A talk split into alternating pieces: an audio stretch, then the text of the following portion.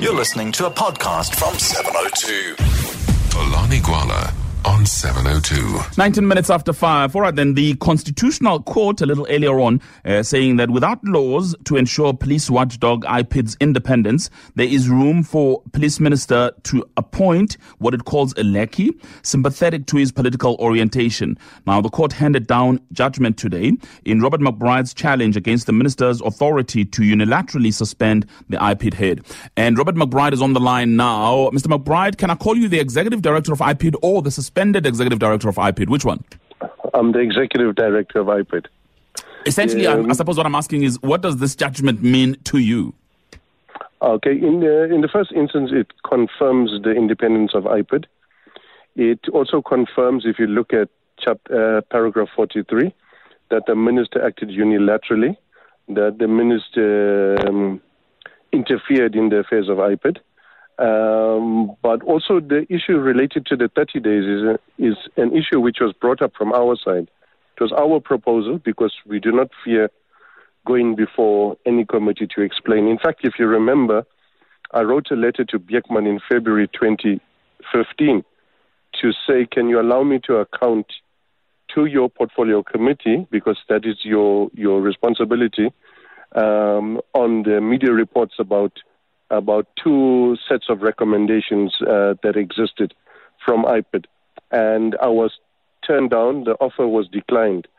And so, so the 30 days is, is our issue, and we, we, we, are, we are not fearful of appearing anyway. In fact, I'm looking forward to the opportunity to expose the shenanigans. Okay, and and just to uh, bring our listeners, uh, you know, to what you're talking about, this 30 days. Um, uh, what the court earlier said was that there was a, what the suspension was has been preserved for 30 days to allow for Parliament to decide whether to proceed with disciplinary action against you. Right?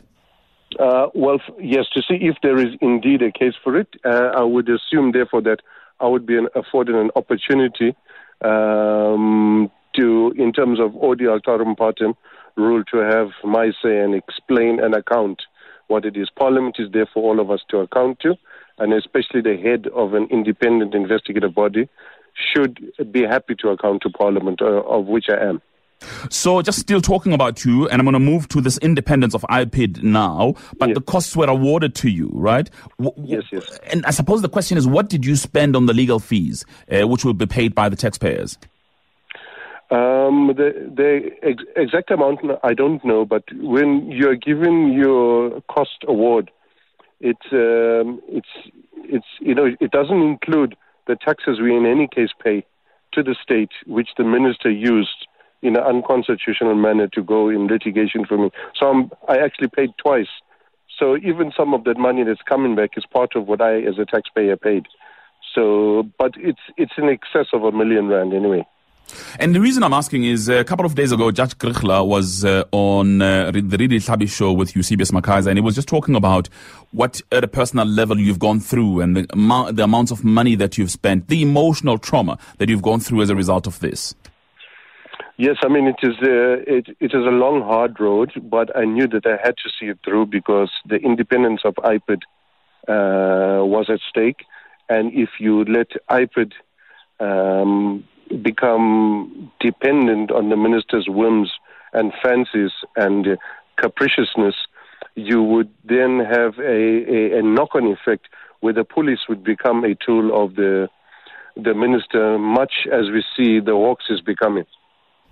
Now, just talking about the independence of IPID, um, there's a there's a, a section that I'd like to quote here for you and for our listeners as well, where the judge said, on the other hand, Section Six of the IPID Act gives the minister enormous political powers and control over the executive director of IPID.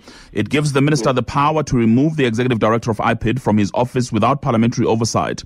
This is antithetical to the entrenched independence of IPID envisaged by the Constitution, and it is tantamount to impermissible political management of IPID by the minister.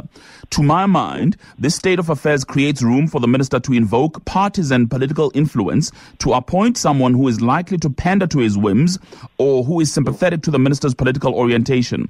This might lead to IPID becoming politicized and being manip- manipulated. Uh, and then ask the question about whether this is compatible with IPID's independence as demanded by the Constitution and IPID, and answered that question by saying certainly not. How how far politicized has IPID been over the years? Well, uh, if you remember, IPID was initially the ICD. It was under, it was in SAPS. And then the act was passed in 2011 and came into effect in April 2012, in which the effects of the Constitution was now put into place in legislation. But uh, as we have seen in the last year in this litigation, that was not sufficient independence in terms of uh, how the act was written. So hence we then challenged those aspects which pertained to me, uh, which affected the independence. And one of the findings of today's judgment is that indeed the executive director himself must be sufficiently protected from interference. And that means certain aspects of the uh, uh, public ser- uh, service um, uh, legislation prescripts are not applicable to the executive director. I'm going to ask you shortly about the lessons learned from this exercise, but let me bring you the, the, the response from the minister. It was a very short statement that says the Minister of Police has noted the judgment delivered today uh, regarding the challenge over the powers to suspend IPID ex- director, uh, Directorate Executive Director. It says Yeah. the minister is reflecting on its implications and then says it must be noted that the court made a judgment on the procedural aspects of the case and not on the merits of the allegations against Mr. Robert McBride. Yeah, well, um, that is correct, uh, but it's neither yeah nor day. The allegations are spurious, and even now they are battling to put a case together at the NPA. But what it does show, as it's shown in other cases, and in particular the fraud charge against Sabia, is that there's connivance between certain elements of the Hawks and certain elements within the NPA. So there is connivance. So the fact that there, there exists an allegation, it, can even be serious, doesn't mean it has any merit. And this allegation that he is making against us is basically saying that uh, the investigator cannot have an opinion, which is an independent opinion, and that opinion cannot change. Now, he talks about two reports.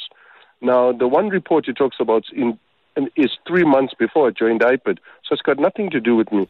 But the report that was submitted to the NPA, which was completed by Mr. Khuba and Mr. Sesoko, that report, I stand by it because it makes the most sense. And remember, the decision to decide to prosecute or not is not the job of IPID. IPID are investigators. That's for the National Prosecuting Authority to decide. Now, it's our report. It's not the docket that has changed or anything removed from it. It's a report that is the opinion of the investigator. Now, SAPS makes uh, submissions to the NPA every day. They investigate cases, and sometimes the NPA agrees and they prosecute or they decline to prosecute. But no one has ever questioned when they have a, a different opinion from what the minister expects in terms of the outcome of an investigation. So this is actually the first time it's ever happened. And IPID investigators have exactly the same powers as uh, police detectives. So essentially, though, what I'm reading out of this is that the minister is uh, squaring for another fight with you because he says that we haven't dealt with the merits. Well, look, let him bring it on. I mean, it's, uh, it's it's it's not a problem, but it also shows serious political immaturity. In the present uh, political climate, it's like really foolhardy to be playing games with constitutional matters. For a whole year, the minister was insisting that he's uh, that he's constitutionally correct to to wage this war against us and to get rid of the head of Hawks and the head of uh, IPID, and now to threaten the Minister of Finance. He's, he did the unconstitutional stuff against me for a whole year, playing games, and at the last minute, all he could say was, I mustn't go back to work too quickly. So it appears that he has a, a, a strange motive for not wanting me to get back to work. That's the only issue he could come up with after, you know, a year of litigation. Robert McBride, listen, I must thank you very much. I'm out of time, but I appreciate your time. Uh, Executive Director of IPID, Robert McBride on the line. Your reaction for us, please.